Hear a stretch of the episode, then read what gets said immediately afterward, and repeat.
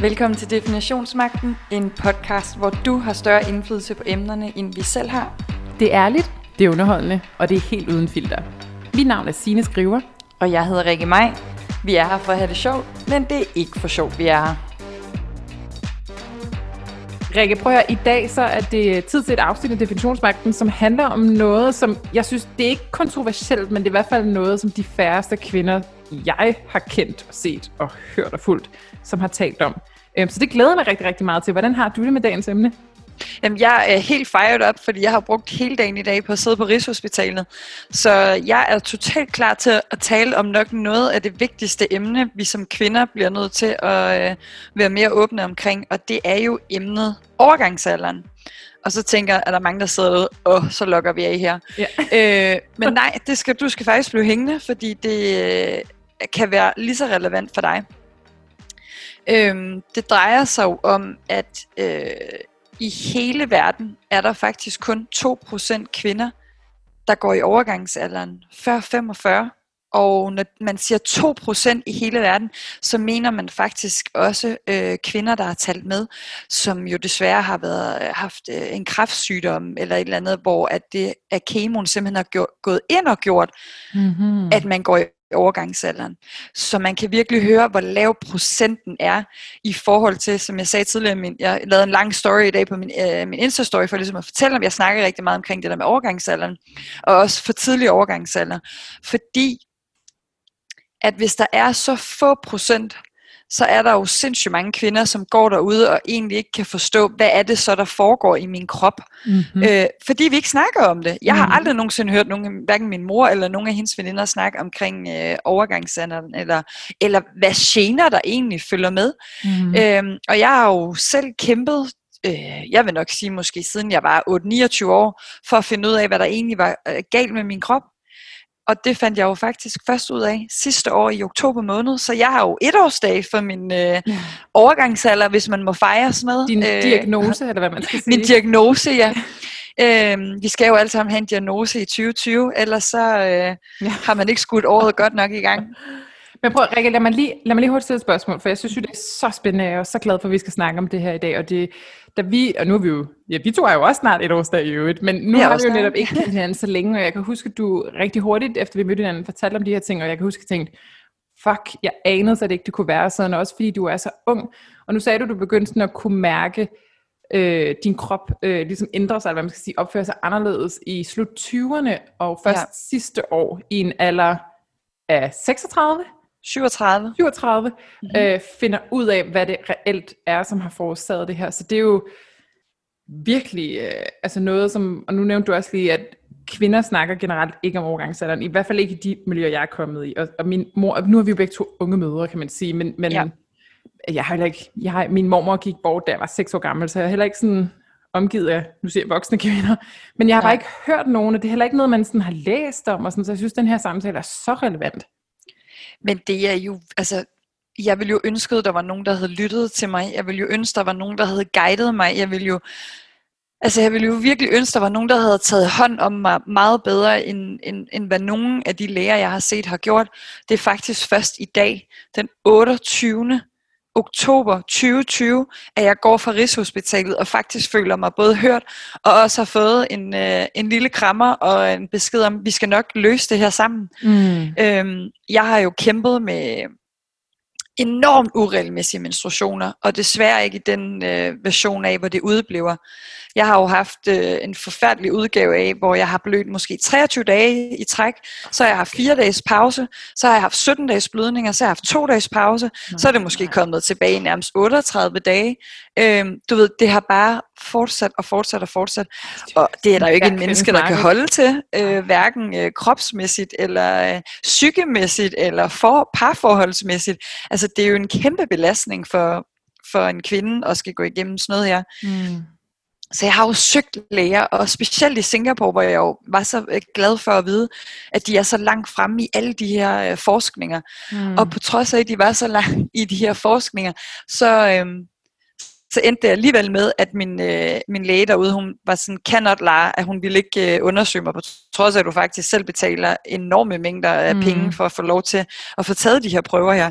Øh, I USA betaler jeg 8.000 kroner for at bare få taget blodprøverne. Mm.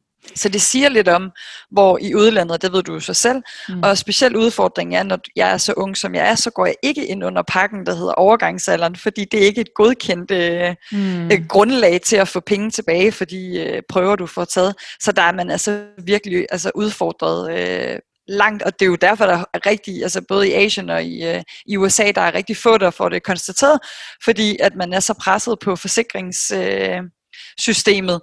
Mm. Der er vi jo så heldige. Altså jeg kan også sige at da pigerne sagde i dag til mig på kontoret, der, der sad til møde, vi tager en masse blodprøver, øh, du skal have taget 12 glas, vi tager alle mulige prøver, hypofysen, bla bla bla bla. Så jeg bare sådan og tænkte, nu får jeg endelig noget for mit gule sygesikringsbevis. Mm, yeah. Hold kæft, hvor var jeg lykkelig, at jeg ikke skulle til at betale 10-15.000 for de her prøver her. Men altså, det er, jo, det er jo måske folk, som sidder og tænker sådan, hvad er overgangsalderen? Jamen altså overgangsalderen er jo noget, som egentlig først skal indtræde, når man er 55. Øhm, det, eller ja, man, man skynder sådan, nogle kvinder starter, når de er 45, men det skal vel helst være, men man er 50-55 år. Ikke? Mm. Så hvis jeg startede allerede som 30-årig, så har jeg jo virkelig haft... Øh, jeg har jo så nok været i det, der hedder før overgangsalderen, som også er kaldt perimenopause. Mm. Øhm, og øh, det er simpelthen, øh, i Danmark er gennemsnitsalderen 52, før at kvinder går i øh, overgangsalderen. Og problemet er, så tænker man sådan, åh, men det er jo ligegyldigt, så har du ligesom ikke vidst, hvad du har fejlet. Det er faktisk en ret vigtig faktor at finde ud af, om man er i overgangsalderen, fordi en af konsekvenserne ved at være i overgangsalderen og ikke blive behandlet, det er knogleskørhed. Mm-hmm. Så det er jo noget af en kæmpe pris ja. at betale, og derfor er jeg jo virkelig, virkelig bekymret for omkring, om, om min krop måske er gået, begyndt at gå i nedbrydning. Så jeg, bliver ind, jeg sidder og venter på, det fortalte de mig i dag, at de har indkaldt mig til en, øh, en knoglescanning, fordi det simpelthen er vigtigt at finde ud af, hvorhen i processen er jeg. Og er jeg overhovedet, men min øh, blodprøve har desværre slået rigtig skidt ud på, det, på D-vitamin. Øh, og hvis D-vitamin-niveauet er rigtig højt, så, øh, kan det godt være tegn på, at øh, kroppen er øh, begyndt at gå i forfald på en eller anden måde. Mm. Men nu tager vi dem igen for at være sikre på, at det ikke er en fejl i laboratoriet. Det mm. sker også.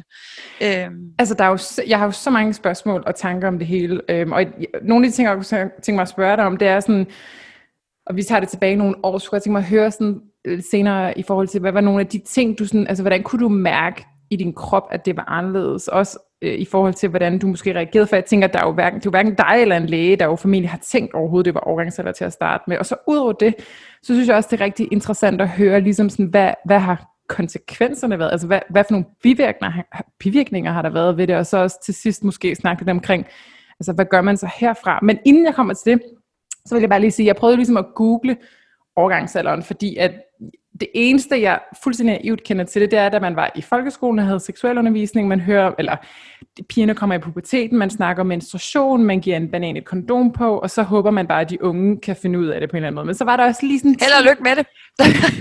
sådan en 10 minutters sektion, hvor man så snakkede om, at øh, jeg synes, jeg husker det som om, at, at vi blev fortalt, at det, øh, det der med, når man kommer i puberteten, så havde man lidt eller samme eller ikke symptomer, men sådan, ja, bivirkninger, som når du så senere hen som kvinde går i overgangsalderen. Og det var sådan primært, når en kvinde så ikke kunne få børn længere. Og det er så lige hurtigt googlet det nu, I mean, jeg har jo, ja, jeg bor jo i New York, og jeg kan kun åbenbart google på engelsk, selvom jeg skriver, hvad er overgangsalder. Øhm, så, så står der jo, at det er den her naturlige øh, decline in reproductive hormones, altså sådan, så når en kvinde rammer 40-50, så, så falder hendes fertilitet. Ja. Og så står der så også, øhm, at det ligesom er sådan konstateret, når en, en voksen kvinde ikke har haft menstruation i, i 12 måneder. Det er vidderligt, hvad der kommer op, når jeg googler det. Så det er jo ja, det er ikke meget.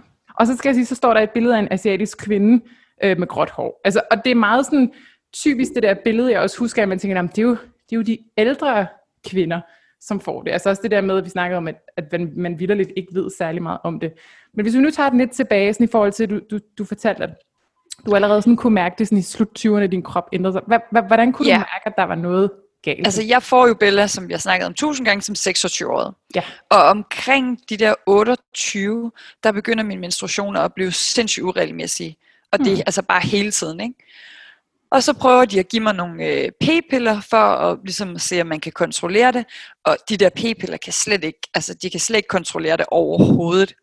Så tænker man, okay, nu prøver vi at give hende en øh, hormonspiral, fordi det har åbenbart også sådan... Øh, har, har bevist, at, at det også kan mindske blødninger. Ja. Den der spiral, den gjorde bare, at jeg fik ubalance i under... Jeg stakkels alle mindre sidde og høre med. Jeg, jeg, jeg tænker, at vi skulle måske lave en disclaimer. Ja. Det skulle måske lave en disclaimer. Men, men, men det, de prøver på at sætte den her hormonspiral op, og den har jeg så i, i nogle måneder. Jeg tror faktisk, jeg giver den 10 måneders chance, mm. og jeg bløder bare helt, altså helt, den kan slet ikke kontrollere noget som helst. Nå, okay, så prøver de at tage den ud, så prøver de at sætte en koverspiral op, fordi det er der også nogen, der mm. bare responderer bedre på. Ikke? Øhm, og det fungerede bare slet ikke. Altså, så prøvede de at give mig nogle minipiller, og de der minipiller, de brød også bare totalt igennem min cyklus. Det. De var uh, fuldstændig fløjtende ligeglade med, hvornår det egentlig var meningen, jeg skulle have menstruation. Det kom bare, ikke? Mm.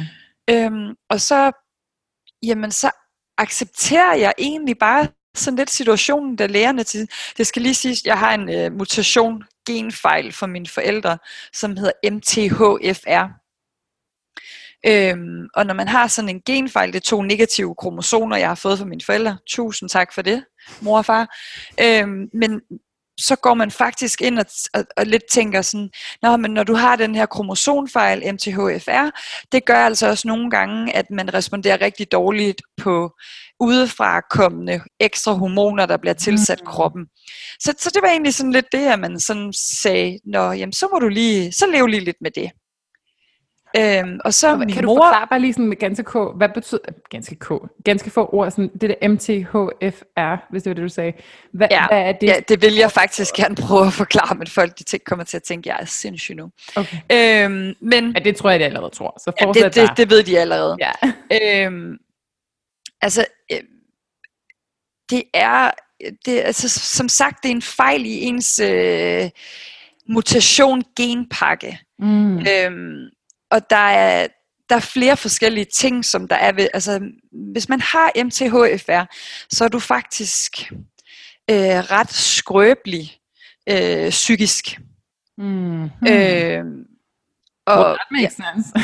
ja, og jeg har faktisk øh, siddet i øh, dag, inden jeg skulle på sygehuset, og prøve at læse lidt op på, øh, hvad det vil sige. Fordi jeg har kun læst det på engelsk, øh, fordi dengang med MTHFR, der var sådan lidt, nå okay, whatever, jeg har ikke rigtig læst op på det. Mm. Så tog de en hel sundheds, øh, sådan kropsscreening af mig i Singapore, hvor det kom frem, og det er åbenbart noget, man forsker rigtig meget i i Singapore.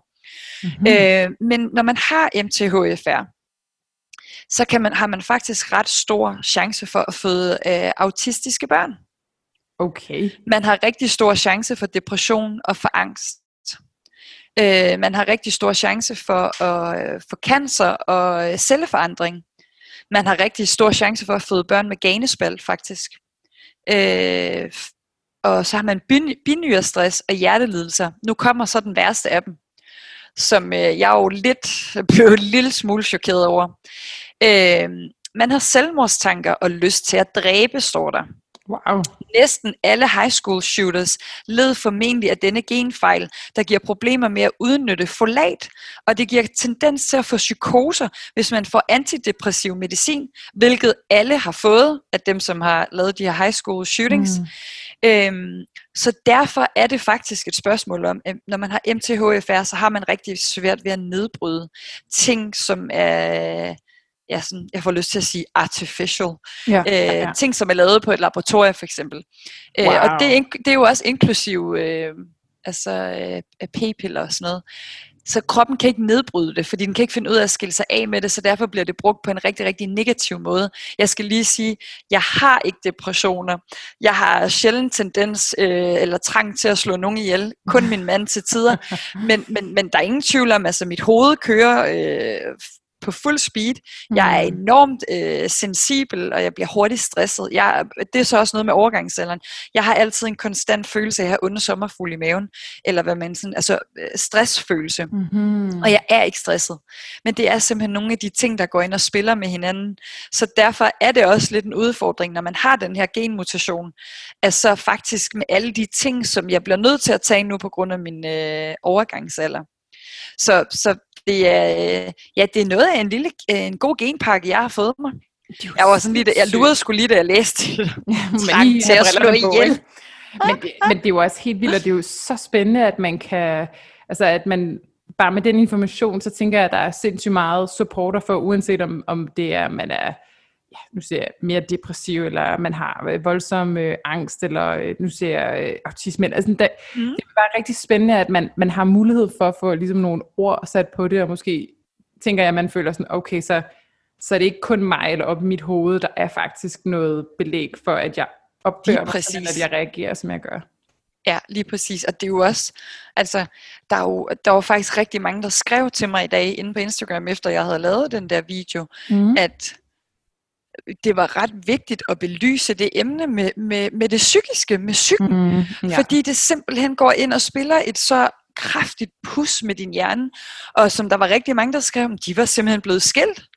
Fordi mm. at de jo havde været så psykisk i ubalance. Og det er jo ja. det der med, hvis det ikke bliver opdaget, eller hvis det ikke bliver behandlet på den måde, som, som det bør, ikke? Jeg, jeg, har, jeg tænker sådan, fordi hvor, hvorhen, var det i Singapore, du fandt ud af, at du havde den jeg den genmutation, ja, den, den, ja. den fik jeg taget øh, for mange, mange år tilbage, så den, den var allerede opdaget, men der var aldrig, aldrig nogen, der oplyste mig, altså, men hvad var det, i Danmark, du fik det at vide? Det, det var i Danmark for mange år siden, okay, de tog okay. det at prøve, men så da jeg kommer til Singapore, så igennem vores forsikring, der skal man have taget, der fik, kunne man få taget sådan helt øh, gennemtjek af kroppen. Og jeg gik så med sådan en naturlæge, øh, som var rigtig populær i Singapore, og hun var jo sådan, åh, åh, da hun så det der MTHFR, fordi det er faktisk enormt vigtigt, og, mm. øh, og, og, og du skal, hvis det er helt rigtigt, skal du faktisk spise på en speciel måde, og alt sådan noget. Okay, okay. Nå, for jeg tænkte bare sådan, og nu er det også fordi, jeg er så biased i forhold til det danske. Så jeg kan huske for nogle år siden, der ville jeg vildt gerne kende min blodtype. Så jeg ringede til min læge og var sådan, jeg vil gerne kende min blodtype. Og så, så siger hun, øh, hvorfor? Og så er jeg sådan, øh, fordi jeg faktisk har set, at det godt kan påvirke, sådan, der er sådan noget, der hedder blodtype-diæten, øh, ja. og det kan være, at det ligesom kan forklare, hvorfor jeg egentlig har det bedre i kroppen, når jeg spiser plantebaseret. Og så var hun bare sådan, grinte mig nærmest i og var sådan, du kan ikke bare få oplyst din, øh, din blodtype, så du må have det lige så godt, som du ser ud. Farvel. Og jeg var sådan, hvordan kan hun ikke bare oplyse mig om det, det er min, min ret? Så jeg, jeg løb jo ned på apoteket og måtte gå hjem og stikke mig selv i fingeren for at finde ud af det, og det var faktisk først, da jeg kom til USA og for, for nyligt skulle tjekkes for covid-19 og så videre, fik mm-hmm. taget nogle blodprøver, at jeg faktisk kunne se, hvad blodtype jeg havde. Øhm, hvad havde du så? Jeg har, for jeg, jeg var jo sikker på, at jeg var en af de sjældne, sjældne Nulleren. Øh, og det viser sig, at jeg selvfølgelig har nøjagtig øh, den samme blodtype som øh, 40 procent af i hvert fald USA.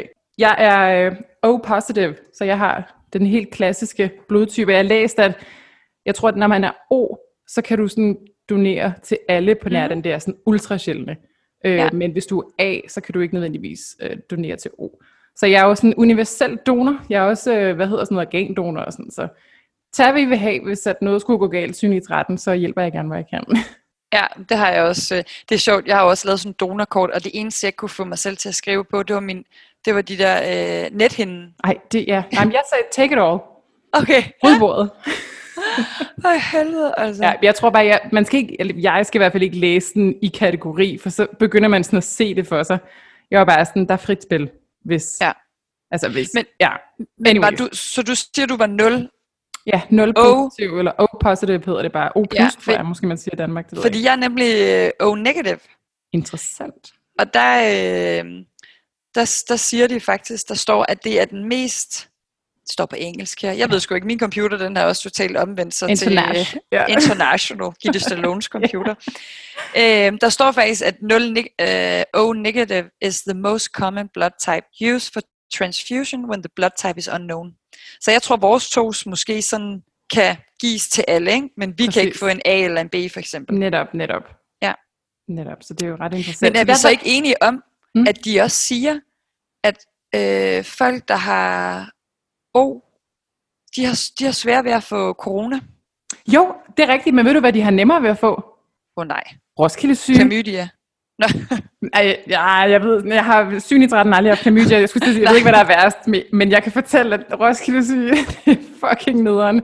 Nej, det har jo, jeg også prøvet en gang. Ja. Det er faktisk rigtigt, at de, de, de har stadig chance for at få corona, men ikke i lige så høj grad som de andre.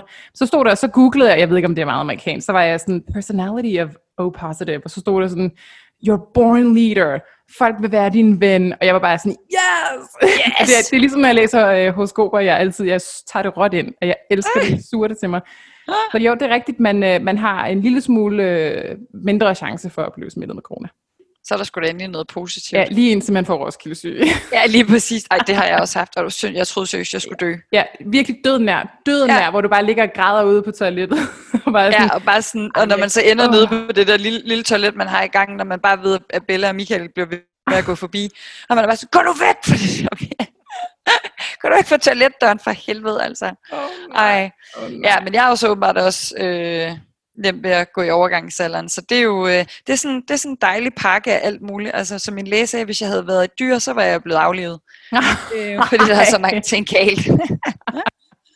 Men altså noget, som man jo så skal altså, virkelig holde øje med, det er, der er nogle forskellige tegn på overgangsalder, eller også i før overgangsalderen, det som de kalder perimenopause. Okay. Øhm, og det er simpelthen, man skal lægge mærke til, om man får hedeture, om man har vanskelighed ved at holde på vandet. Og det var faktisk mm. noget af det, jeg gik til øh, gynekologen med, da jeg ankom til, eller det havde været i Singapore i noget tid. Jeg havde så svært ved, ikke fordi jeg tissede i bukserne, men jeg skulle tisse hele tiden. Eller det var i hvert fald følelsen af, at jeg skulle tisse hele tiden. Øhm, så jeg, jeg holdt jo altid øje med, hvor der var et toilet. Mine veninder grinede mm. altid af, at hvis det var, de skulle tisse, så skulle de bare spørge mig, hvor det nærmeste toilet var, for det vidste jeg. Øhm, og, og det var så der, hvor alle mine tests begyndte at blive øh, undersøgt der, og så også fordi min menstruation jo stadigvæk fortsat sådan helt vildt ure- uregelmæssigt. Mm. Og så der står hedetur, man er tør i skeden, mm-hmm. vanskelighed ved at holde på vandet, humørsvingninger, check, mindsket lyst til sex, check, uregelmæssig eller ophørt menstruation, man kan ikke blive gravid længere, vanskelighed ved at sove, Check, check, check. Mm, er du mm, sindssyg? Mm, mm, mm. Ledsmerter, det har jeg ikke haft. Jeg har haft sådan lidt i min, i, i min arm i sommer, øh, men ellers ikke. Og så, og så står der så øget øh, risiko for knogleskørhed, og så står okay. der vægtøgning. Og vægtøgning, den har jeg egentlig været igennem, føler jeg, men, men det har jeg slet ikke mere. Altså jeg vejer, jeg vejede mig i går, jeg vejer 53,5 kilo, så jeg har tabt mig. Okay, fire, det var et af dine ben vejer. Fire, 4 kilo har jeg tabt mig, siden jeg flyttede fra New York. Men det har også været en hård flytning, så jeg tænker, ja. det må være det. Ja. Jamen, det var faktisk nogle interessante ting. Også at det, at det er så, hvad kan man sige, præcis beskrevet. Fordi jeg kan huske, da du ligesom startede med at snakke om det her, og jeg sad og fik angst, og specielt det der med, at øh, ens øh, reproduktive, øh, ens fertilitet var dalende, og man, man ved jo ikke, og, og vi er jo så mange kvinder i dag, som jo får børn, vi får børn senere og senere, og sådan, og så faktisk huske for et par år siden, så var jeg til frisøren, og så siger han sådan, hold da op, du har faktisk du har ret mange grå hår. Og jeg var bare sådan, betyder det, at jeg ikke kan få børn? Han var bare sådan, det er jeg slet ikke uddannet i, øh, for det første. Men, ja. men nej, for det andet, det kan, være, det kan bare være noget pigment i de der farvestrå, som bla bla bla. Jeg var bare sådan, er sikker på, at jeg ikke kan få børn. Jeg har grå hår, jeg er for gammel. Så da du begyndte at sige de der ting, der var jeg også sikker på, at, øh, at, jeg, at jeg, jeg var sådan, jeg har alle rigtige symptomer.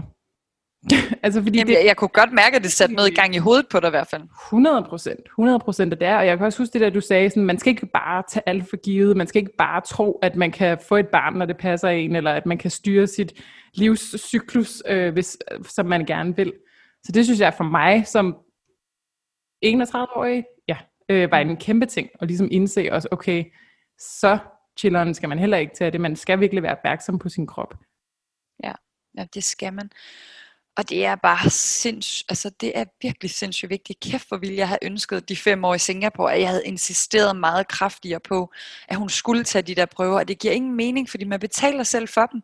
Så hun mm. kunne bare have cashet ind og gået ned og købt et par nye prættersko. Altså, yeah. det, det, giver, det giver bare ingen mening. Og hun blev bare ved med at sige, nej, du er for ung, og det er for åndssvagt, og det skal vi ikke bruge. Det, det, nej, nej, nej, nej. Og tjekkede mig for alt muligt andet, så det var ikke, fordi hun ikke fik penge i kassen. Mm. Men hun tjekkede mig for alt muligt andet. Det bare... Men det, det der jo så er kommet ud af øh, efter øh, mit møde med, med lægerne i Singapore, det er jo ligesom, at jeg ved, hvad det er, jeg så ikke vil finde mig i.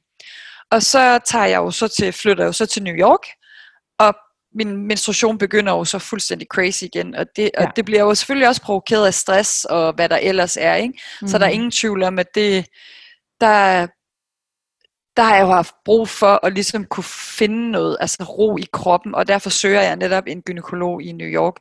Og der går jo ikke mere end en uge, så kommer blodprøverne tilbage. Og der siger hun jo bare helt tørt til mig sådan, om jeg vil have flere børn. Og så får sådan sagt, nah, det kan da godt være måske. Jeg, jeg tænkte jo meget over det nu her. Og, mm. øhm, og så siger hun bare sådan helt tørt til mig sådan, you have no more eggs in your basket. Ikke? så det var bare, der var bare, altså fabrikken var bare lukket, fik jeg at vide. Så der var ligesom ikke noget at gøre. Okay. Øh, og så synes jeg faktisk ikke rigtigt, hun griber mig efter det. Jeg sidder der og sådan, jeg begynder at skulle have græde, fordi Altså, en kæmpe og, og, jamen, det var en kæmpe besked, fordi en ting er, at jeg ikke har haft altså, lyst til at få flere børn, men jeg, men jeg kan da godt lide valget. Altså, jeg vil jo gerne vælge, om jeg selv har lyst til at få børn. Selvfølgelig. Øhm, og, og derfor blev jeg faktisk rigtig sur på Dr. Chu ude i Singapore, fordi havde hun nu testet mig, så havde jeg faktisk kunne tage æg ud. Så mm. havde jeg kunne gemme min æg. Mm. Øhm, og så kunne jeg selv have taget valget. Det var godt være, at de blev destrueret eller stegt på panden, men, men jeg fik da i hvert fald mulighed for selv at vælge, om det var det, jeg havde lyst til. Ja. Øhm, men, men det gjorde jo så selvfølgelig, at jeg gik videre i den her proces. Jeg, jeg søgte så en second opinion, som de kalder det i yeah. New York, og, øh, og besøgte en øh, mandlig gynekolog, som kiggede alle prøver igennem, og hjalp mig med at sætte en vitamin øh, pakke sammen til mig, og prøvede også på at give mig nogle piller, som egentlig måske skulle sætte lidt liv i understillet, fordi den mm. fabrik, den er godt nok også no penis shall pass her. Ja. øhm, altså, man, man bliver jo bare helt død i kroppen. Altså, det er det, der er sådan lidt mærkeligt, at hovedet og underlivet øh, snakker ligesom ikke sammen. Det er en ret ubehagelig følelse. Mm. Øhm, specielt når man ved, at man både elsker sin mand, og, øh, og der bestemt ikke er noget... Øh, andet sted, man hellere vil have lyst til at være, så er det bare en mærkelig følelse, at kroppen ikke ligesom responderer ja. på det, ikke? Så, så da jeg så kommer til mødet i dag øh, på, på Rigshospitalet, og, og det, har bare, det var den fedeste dag i dag. Altså, det var virkelig, jeg gik derfra med, med hovedet højt, og, øh, og virkelig bare tænkt, det her, det skal jeg nok klare. Og hun, øh, hun har så valgt at lave en behandlingsplan, der hedder, øh, jeg, jeg har fået, eller har fået det her bestemt ikke, men, øh, men jeg har købt sådan noget, en, jeg har fået en recept på noget gel, og jeg har fået en recept på to forskellige slags gel. Og det vil sige, at den ene er en østrogengelé. Mm-hmm. Og den østrogengelé skal jeg smøre på en bred flade på kroppen hver eneste dag. To pump okay. ud over kroppen. Men der er tre forskellige måder, man kan få øh, østro- ekstra østrogen på. Jeg har jo ikke noget østrogen. Jeg har produceret stort set ingen æg, og de æg, der er, der er ikke noget, der kan, kan bruges til noget. Så derfor bliver man nødt til at tilsætte østrogen til kvindekroppen, og det har også noget at gøre med, med, med knogleskørhed og D-vitamin og calcium og alt sådan noget, for ligesom at holde balance i kroppen. Fordi hvis kroppen hele tiden er i sådan flight mode, er den sådan fight and flight, at den prøver på at overleve, mm. så er der jo hele tiden noget galt. Altså, så den prøver på at lappe sig selv hele tiden, og den slår bare ikke til nogen steder overhovedet. Så foreslog hun mig det her gelé, øh, østrogengelé, og der kan du så få hvad sagde hun, tre forskellige. Enten kan du få et plaster, som du skal skifte to gange om ugen, mm. ellers kan du få den her gelé, som du skal have to pumper af hver dag og smøre ud på kroppen, og ellers kan du få det i pilleform. Mm. Hun anbefalede så klart, at jeg skulle tage geléen, og så skulle jeg så finde ud af, om jeg vil have et plaster, eller om jeg vil have i gelé, altså i ren geléform. Okay. Og jeg, jeg kunne sgu ikke lige se mig gå rundt med et plaster, altså sådan, det er ligesom sådan en nikotinplaster. Så jeg valgte det der øh, gelé. Og så har jeg sagt mig også fået dog øh, testosterongelé. Fordi Interessant. Det der, og det er jo et mandligt kønshormon. Mm. Så det vil sige, der er jo, hvis nu mænd for eksempel er impotente, eller ja, har meget, meget lav øh, testosteron i kroppen. Som jeg tror, det kan man også... Øh, er det ikke også noget, der, altså ved sygdom, du kan, det kan påvirke jo. dig helt vildt? Det kan altså også være mange kræft, naturlige... Ja, præcis. Ja. Okay, okay, ja. Og det kan jo gå ind og netop gøre, at man at man bliver impotent og sådan nogle forskellige ting. Altså lige så vel som kvinderne jo øh, også kan gå i overgangsalderen. Så det er jo altså testosteron er det, der styrer manden, og østrogen er det, der, det, der styrer kvinden. Ikke? Men kvinder har så også øh, testosteron i en meget, meget lav dosis, og det er så den, at vi skal prøve at, at, at, at skubbe lidt til, så der øh, kommer lidt liv i understillet, om man må sige. Mm. Og er det ligesom for at få gang i den her libido? Altså den ja, her sådan, lige præcis. Øh, okay, så vi åbner altså jeg synes jo, det, Ja, det må jo så være en form for kvindelig Viagra, bare at det er noget, ja. man tilføjer ja. kroppen hele tiden. Jeg synes jo, det er mærkeligt, at, at der ikke er... Altså, mænd kan gå op til lægen og få Viagra, men, men kvinder får ikke rigtig sådan synderligt noget hjælp. Mm-mm.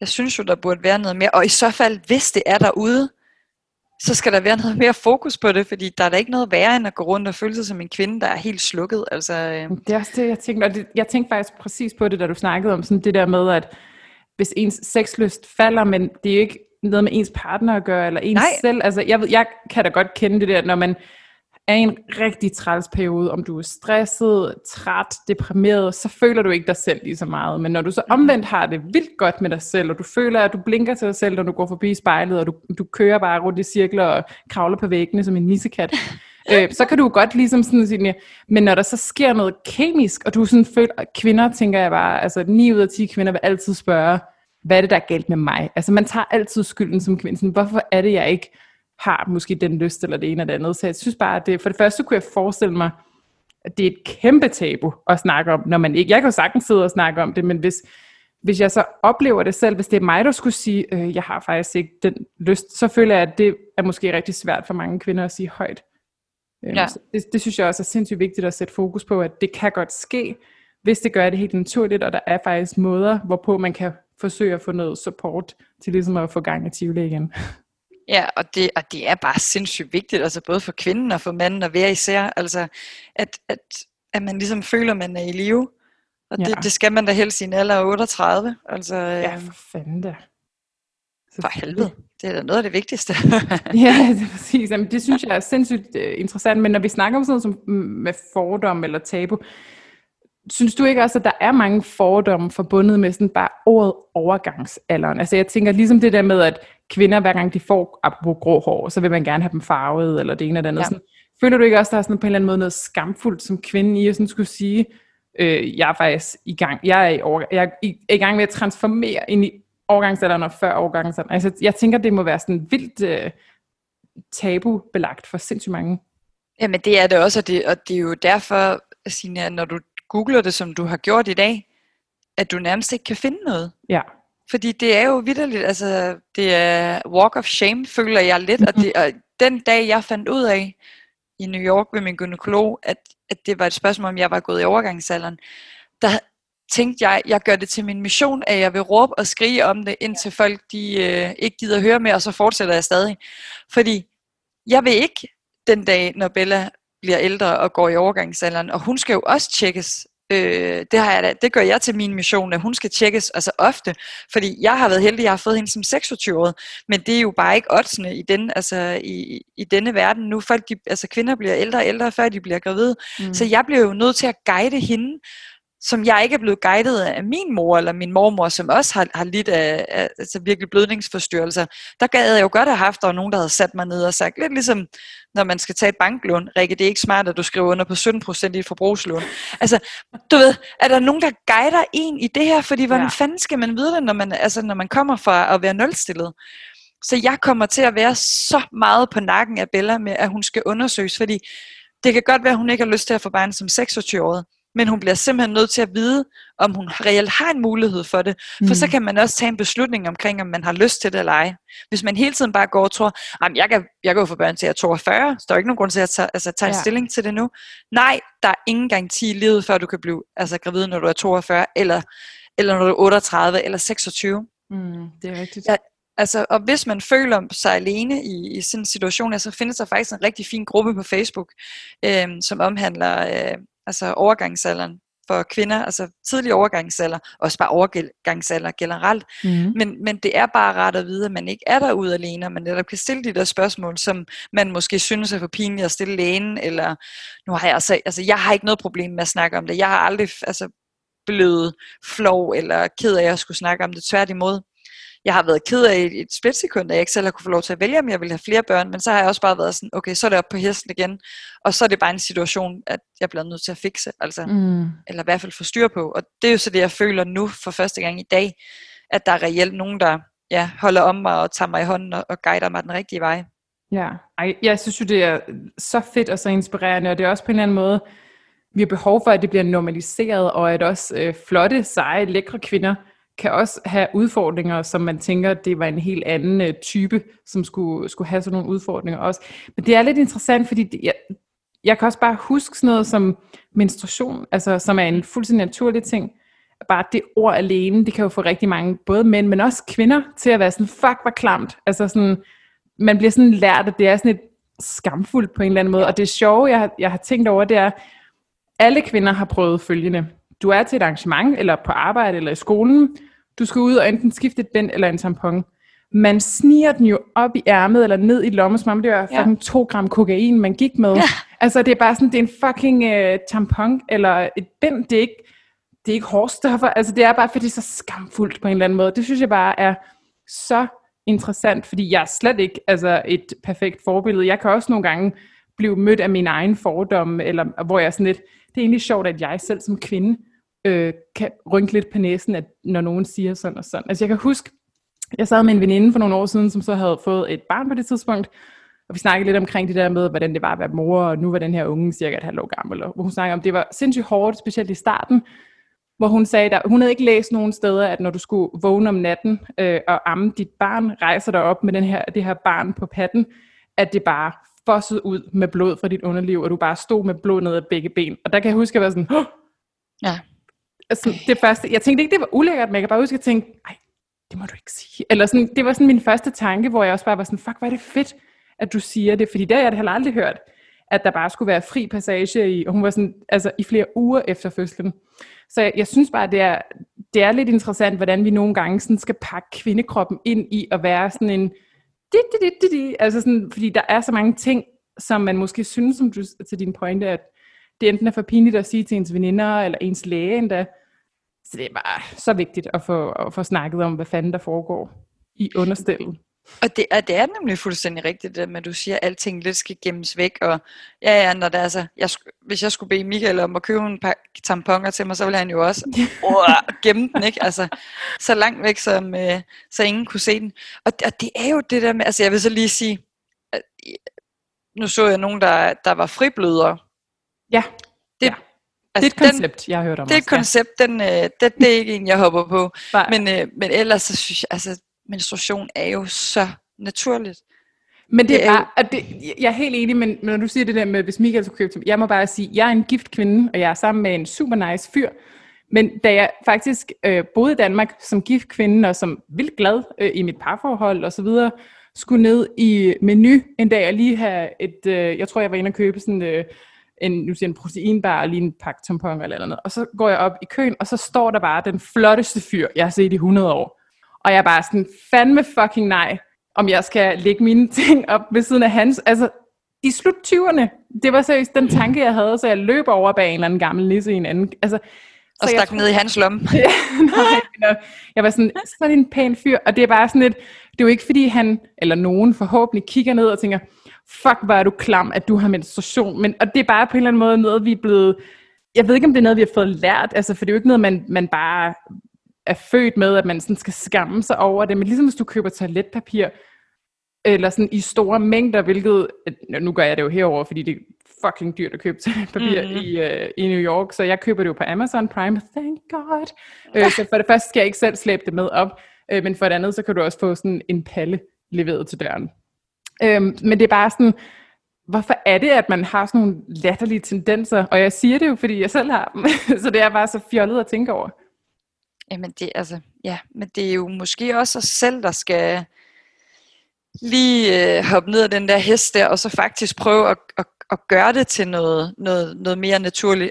Ikke lige det der friblødning. Men, men altså, det er jo os selv, der... Altså, jeg synes jo egentlig, jeg har været ret ærlig omkring det over for mine veninder. Jeg synes aldrig, det er noget, vi sådan har skamfuldt gemt for hinanden. Men der er der tvivl, altså der er ingen tvivl om, at jeg har da nok været den, der har snakket mest om det, hvor nogen har ligesom prøvet på at, at, at tyste lidt ned, ikke?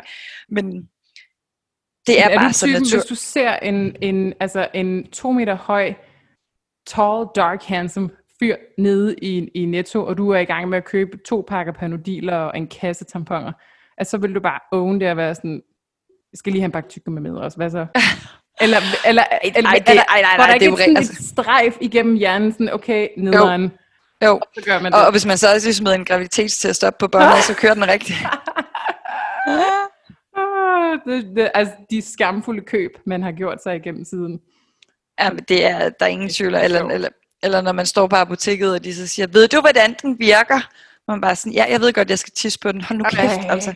For det er ham, der står nede bagved, han er faktisk ret pæn. Så sys, altså. Nej, nej. Jeg har fundet noget, øh, kan jeg få noget privacy her? Men altså, det er der jo slet ingen tvivl om. Altså, det, jeg tror, det, det, tror, det er jo ikke, fordi jeg synes, det er klamt. Det er bare mere sådan, det er måske sådan lidt for meget information for, ja, ja, ja, for ja. ham bagved. Men jeg holdt det med glæde min venindes tamponer, hvis det var.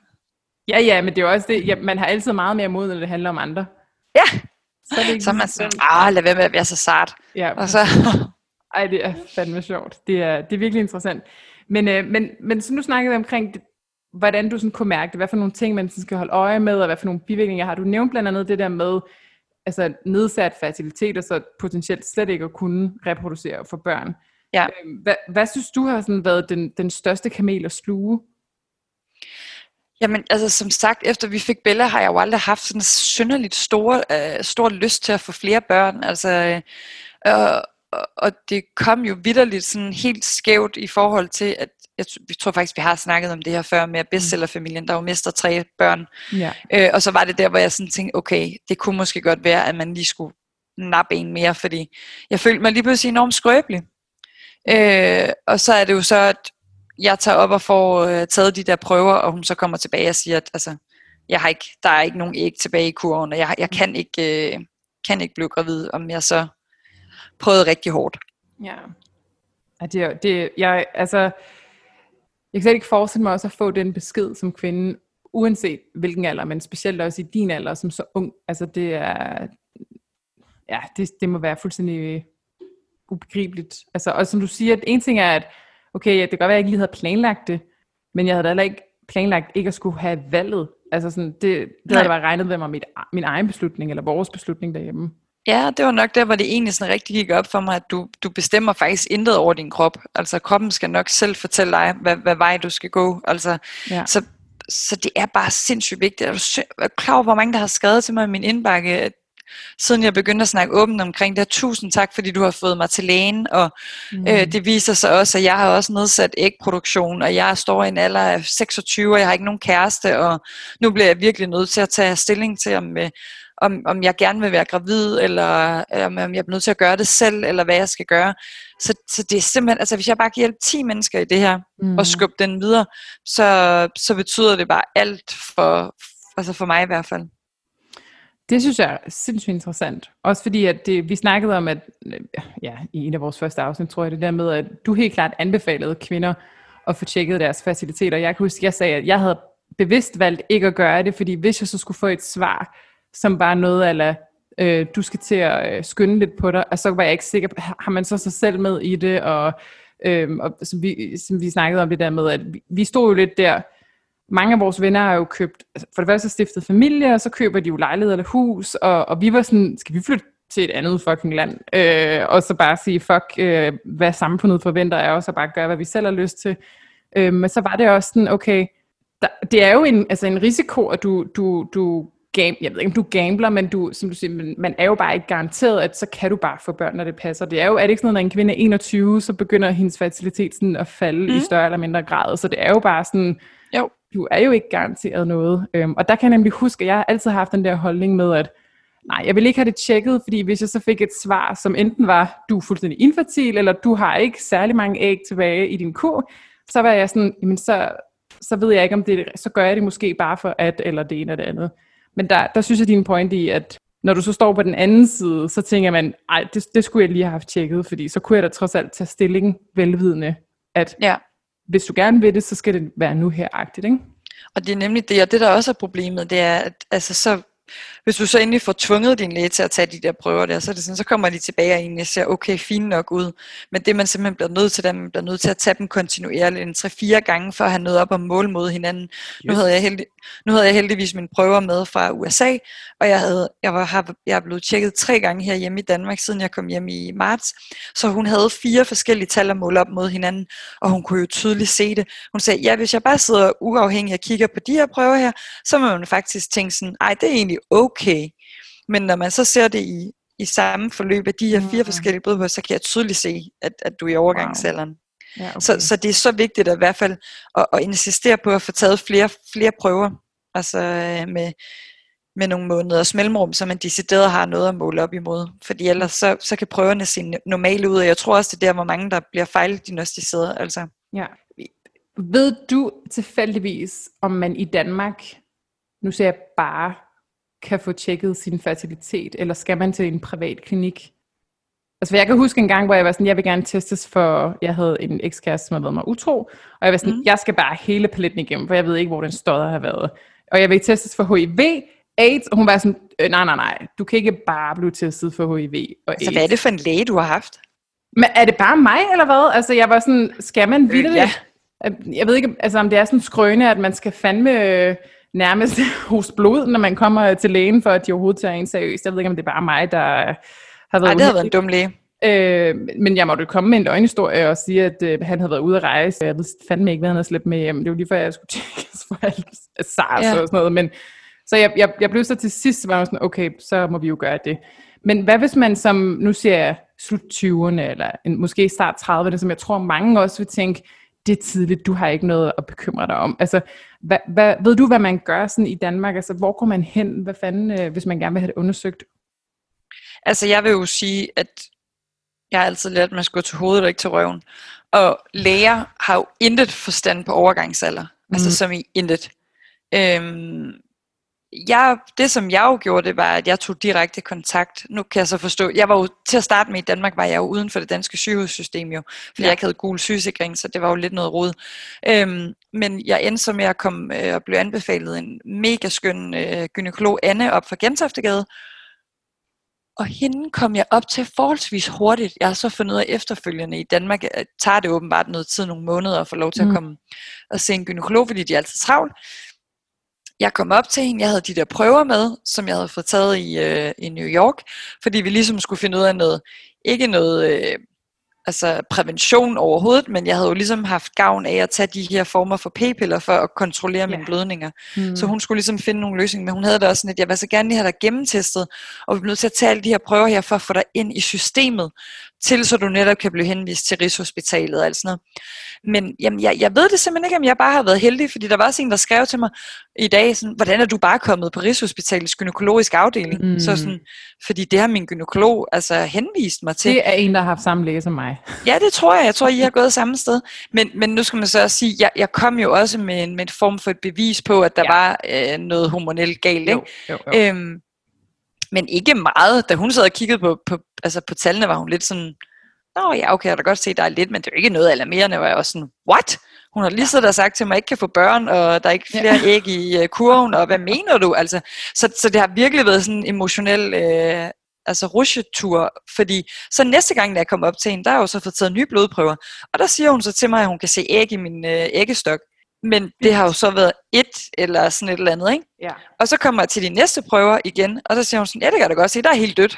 Så jeg var bare sådan, okay, kan jeg, kan jeg kan jeg, kan jeg ikke? Ja. Og nu har, altså nu er det, altså det første dag, hvor jeg virkelig sådan har, har følt mig overbevist om, at jeg er i overgangsalderen, fordi hun har haft så mange prøver, at hun decideret kan måle op imod hinanden, ikke? Mm. Øhm, og det har også været sådan, jeg har virkelig tænkt meget over, fordi der er nogen, der havde spurgt mig, om jeg ville på tv og snakke omkring det der med at være i overgangsalderen. Mm.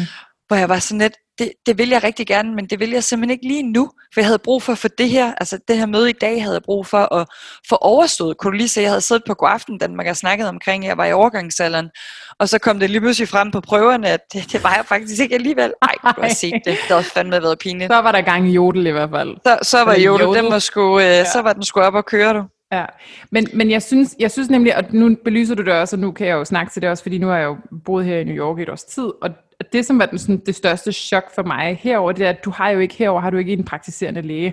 Jeg har jo altid gået til lægen, og så, øh, ja, så har man øh, haft ondt i maven, og så har man haft et eller andet modersmærke, man gerne vil have tjekket, og så vil man gerne lige, der var noget med skulderen, om det, om så kan man få en henvisning til en kiropraktor eller whatever. Sådan, det, det, det findes ikke herover. Altså, der skal du til, hvis du har noget med underlivet, skal du til en... Øh, OBGYN? Ja, en gynækologisk ekspert. Hvis du ja. gerne vil have tjekket noget, som, så, øh, hvis en mand gerne vil have tjekket noget, øh, nu siger jeg bare, som har noget med en, en mand at gøre, så skal han til en anden ekspert i det. Øh, ja. Og hvis du så har et modersmærke, du gerne vil tjekke, så skal du til det. Altså sådan, det er jo fuldstændig, det er forvirret mig helt vildt, men samtidig, så nu synes jeg jo også, at det, så er der jo så også herover der får du også, altså der er ikke rigtig nogen, der siger nej, for du betaler jo selv for det på godt og på ondt. Så det er jo derfor, at jeg skulle have det der synstjek, som vi også snakkede om, hvor at jeg, altså jeg har så en sundhedsforsikring, jeg har det, der hedder copay, så betaler du selv ligesom sådan en, øh, ja, du betaler noget af det, og så dækker din forsikring resten. Og det var jo bare sådan, jamen jeg, jeg er bange for, at jeg er ved at blive blind. Han er bare sådan, fint, vi starter fra en ende af. Og så fik jeg bare hele turen. Jeg blev tjekket, som jeg aldrig er blevet tjekket før. Jeg fik de ene og de andre dråber i øjnene, og han udvidede mine pupiller og kiggede ind med sådan en speciel øh, glas, og han kiggede mig om bag øjnene. Ej, det var en syg oplevelse, når jeg bare troede, jeg skulle have sådan en lampe i øjnene, og så var det det. ja, så det, er mere sådan, grundigt. Jeg, jeg kan huske, at jeg fortalte min mor det, hvor hun var sådan lidt, okay, jeg ved det egentlig ikke, om jeg nogensinde har været til sådan en... Altså jeg kan huske, at jeg som lille, for jeg kiggede med briller, da jeg var lille, der var jeg til en øjenlæge, men ellers så har man jo bare været sådan nogle synstjek ved en optiker. Altså ja. sådan, vi er aldrig gået til en øjenlæge i Danmark, så der var min mor også sådan lidt, og det hun det egentlig heller. Hun stod så helt sådan, nå, kan man det?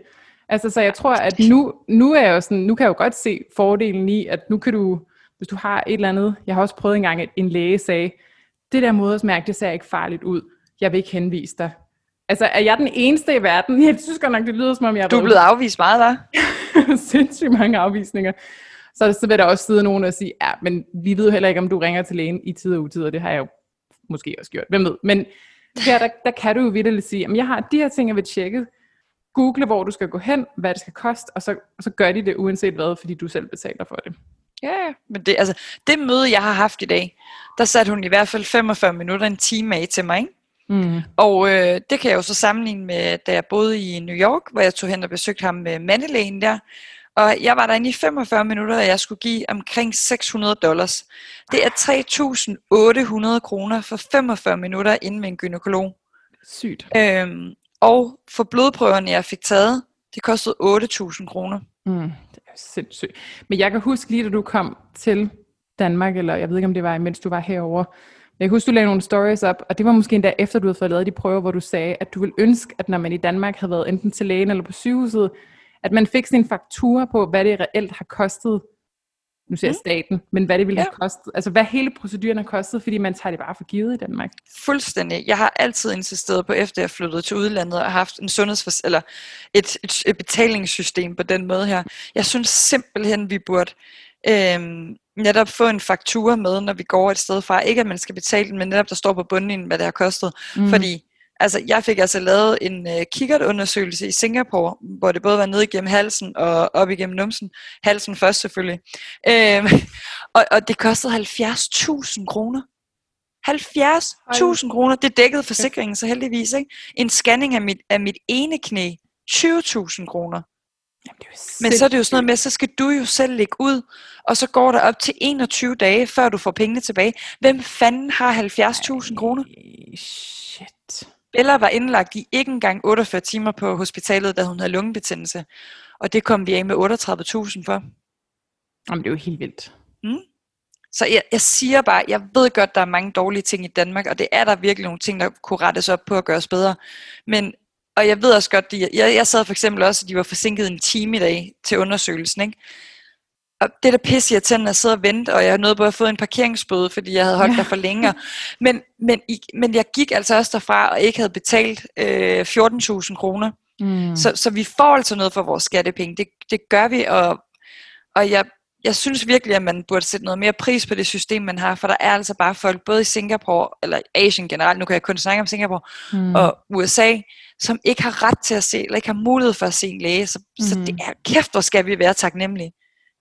Ja, det skal man bare. sindssygt. Altså, der er, det, man kan slet ikke sætte sig ind i. Jeg kan huske, jeg så sådan en dokumentar, måske. Du havde anbefalet mig der. Det plejer at være mig, der siger Jeg skulle sige, jeg skulle sige, hvordan, det, det, hvad, hvad er der sket her? Og jeg, jeg forventer, ja, at der lige kommer en, uh, en anbefaling. Jeg kan selvfølgelig ikke huske, hvad den hedder, men jeg kan huske, at der sidder sådan en kvinde i en bil, øhm, ude foran en, øh, en skadestue, og bare græder med hendes barn, og bare sådan, jeg sidder bare her og, og, og ser en sidste gang kan der være, altså kan vi klare det selv, eller er jeg nødt mm. til at gå derind, fordi at vi har ikke nogen forsikringer, hvis jeg går derind, så er vi fucked. Altså, øhm, og nu, øhm, der er nogle andre danskere herovre, jeg var til en, et arrangement i lørdags, øh, hvor jeg snakkede med en af de andre piger, som er gravid herovre, hvor at det også er sådan, hver gang du er til en undersøgelse, sådan, så skal mm-hmm. du mhm. betale for det, og så mødte jeg faktisk en, en kvinde, som har født herovre, Og hun sagde, at de havde fuldt top, top, top forsikring, og alt i alt, og hun, hun kom herover i hendes graviditet, så det var sådan halvdelen af hendes graviditet herover plus fødsel, det havde de betalt 3.000 dollars for. Så det vil sige, selvom du er forsikret på, nu siger jeg højeste niveau, eller har en god forsikring, så har du stadig skulle betale 3.000 dollars, og det er jo, kan man hurtigt regne lige, nu siger jeg knap 20.000, det er jo, dollaren er jo ikke en super stærk øh, profil i øjeblikket, men det er altså mange penge, så forestil dig, hvis du slet ingen forsikring har, og du så skal føde et barn. Altså jeg kan slet ikke mhm. forstå, at det overhovedet er lovligt, at det overhovedet kan køre rundt, så jeg tror bare, at det der med at virkelig forstå, hvor, hvor privilegeret vi faktisk er i Danmark, selvom at der er de første 10 ting, som ved sundhedssystemet, og de 10 første læger, jeg kan nævne, jeg synes, du skulle have sig en ordentlig næse, øhm, ja. så, så er der jo heldigvis rigtig meget godt og, Men nu skal det lige sige, min, min gynekolog i Singapore, altså hun forlod hospitalet i en Porsche. Hun stod i Louboutin-stiletter, og hun havde MS-tasker i alle farver. Uh. Min veninde øh, havde hende som fødselslæge, øh, og hun, da min veninde skulle føde, så hun kom kun lige ned til pressefasen, kom ned i et lille Chanel-suit, lige trak den der pla- plastikdragt på og lange de der plastikhandsker, tog imod hendes øh, barn, og så efterfølgende, ja, måske lige syede hende sammen, hvis hun skulle det, det ved jeg ikke noget om, og så gik hun igen. Det var vores, det var vores gynekolog, ikke? Jamen, Alle læger, om det er børnelæger eller hvad der er, kører derfra i Porsche og Maserati, og, og så er der altså folk, der begår selvmord, fordi de har fået en kraftdiagnose, fordi ja. at de ikke vil have, at familien skal ja. døjes med det. Ikke? Ja, ja, ja. kæft, hvor jeg synes, at det er jeg så forrygt. Hvis man sidder derhjemme og tænker, at det er måske også lige hisse nok. Jeg vil sige nej, jeg bor jo på Upper East Side i New York, og det er jo, vi kalder det old money heroppe. Ja. Alle er hvide, yes. og gamle og rige. Yes. Øhm, og der er ude på Park Avenue, som jeg bor lige op til, der, der holder bare de vildeste biler, og så står der bare sådan øh, MD, altså der står sådan, øh, mm. du kan se på alle nummerpladerne bare, at det er lægefolk, som så ja. parkerer der. Der er jo også masser af læger i stueplan, men der bor rigtig mange læger og kirurger og sådan noget. Der er også mange hospitaler heroppe. Så det er, altså, der findes penge i den branche. Det er ikke bare en overdrivelse. De, de har bare kassen. Ja, altså, det, det kan man så godt forstå, når det, er. det koster hvad? Øh, 4.000 kroner for 45 minutter samtale med, med en mandlig gynekolog, ikke? Altså, jeg synes sat med det er, Ja, det minder, jamen alle, ja, det er så sjovt, at de har alle sammen behov for, at der skal stå MD. Ja, det er lidt ligesom Ross i Friends, hvor han vil ja. kaldes Dr. Geller, hvor de er bare sådan, Ross, you're not a doctor. det er 100 procent, 100 procent. Det er, det, det er det er en meget anderledes kultur. Jeg, jeg, jeg, vi, vi må snart lave et, et New York-afsnit igen, for der er så mange ting at belyse. Øh, men ja. men en af, altså, det er en af de ting, hvor man lige sådan, som, altså, som dansker nogle gange tænker, hold da op, altså, sådan, det var også øh, voldsomt. Nu, det, sådan, det plejer man ikke at snakke om. Ej, det er det. Men jeg tænker jo faktisk, at vores næste øh, afsnit måske skal handle om valget. Fordi oh, at til, vores næste, for til vores næste afsnit, der er der jo øh, stemt. Prøv at høre, det, for det første så vil jeg ikke udlevere mig selv på den måde, at jeg jo slet ikke er en ekspert. Skal vi invitere en ekspert med en, der kan snakke til det? Men jeg er så bange, Rikke. Jeg er simpelthen så bange på det her valg. Ja. Altså, at jeg, jeg ved godt, at prognoser siger, at uh, vi får en ny præsident, men jeg er så bange. Det gør I ikke. Det tror jeg, eller jeg vil jo selvfølgelig gerne tro på det, men jeg, jeg, jeg vil gerne se det ske, fordi fuck. Jeg håber, alt, hvad jeg kan håbe og kryds og alt sådan. Men fra de opdateringer fra mine venner i Kentucky, øh, hvor jeg måtte fjerne deres opdateringer, der kan jeg bare sige dig, at øh, I får ikke nogen ny præsident. Vi må se, om, øh, om du skal fortsætte definitionsmagten alene. Det var... jeg synes, du kan klare det her. Der er... Så, øh, så går det hele. Men ja, det var, det var et godt forslag. Og hvis, hvis I ellers har nogle andre idéer til, hvad det næste ja. afsnit skal være, så skal I jo skrive det til os på Instagram. Øh, fordi det er jo jer, vi også gerne vil høre fra. Og hvis I synes, Rikkes idé var rigtig god, så skal I også skrive det. Øh, men ellers så skriv, hvad I synes, vi skal snakke om, så, så tager vi op i podcasten. Det har i hvert fald været, øh, det har faktisk været en fornøjelse at snakke om, fordi det har været noget, der har ligget, jeg tror faktisk, at det stod på vores første liste, vi lavede over emner, ja. øh, at vi lavede, så det har været en fornøjelse at få lov til at dele det med jer, og for mig er det ingen øh, skam, eller skal være en hemmelighed, eller noget, der er pinligt. Jeg synes, det er, noget af det vigtigste, vi kan snakke om som kvinder. Både det, at man, øh, er, at man går i øh, facilitetsbehandling for at få hjælp, men også hvad der både kan ske før og efter alt det her. Så øh, pas godt på jer selv og lyt øh, til jeres egne signaler. Der er ikke nogen, der kender jeres krop bedre, end øh, I selv gør. Og man skal være sin egen advokat. Og vi fucking ser jer. Det er så vigtigt. Og tusind tak for din åbenhed og din ærlighed også, Rikke. Det er bare så lidt. Ciao!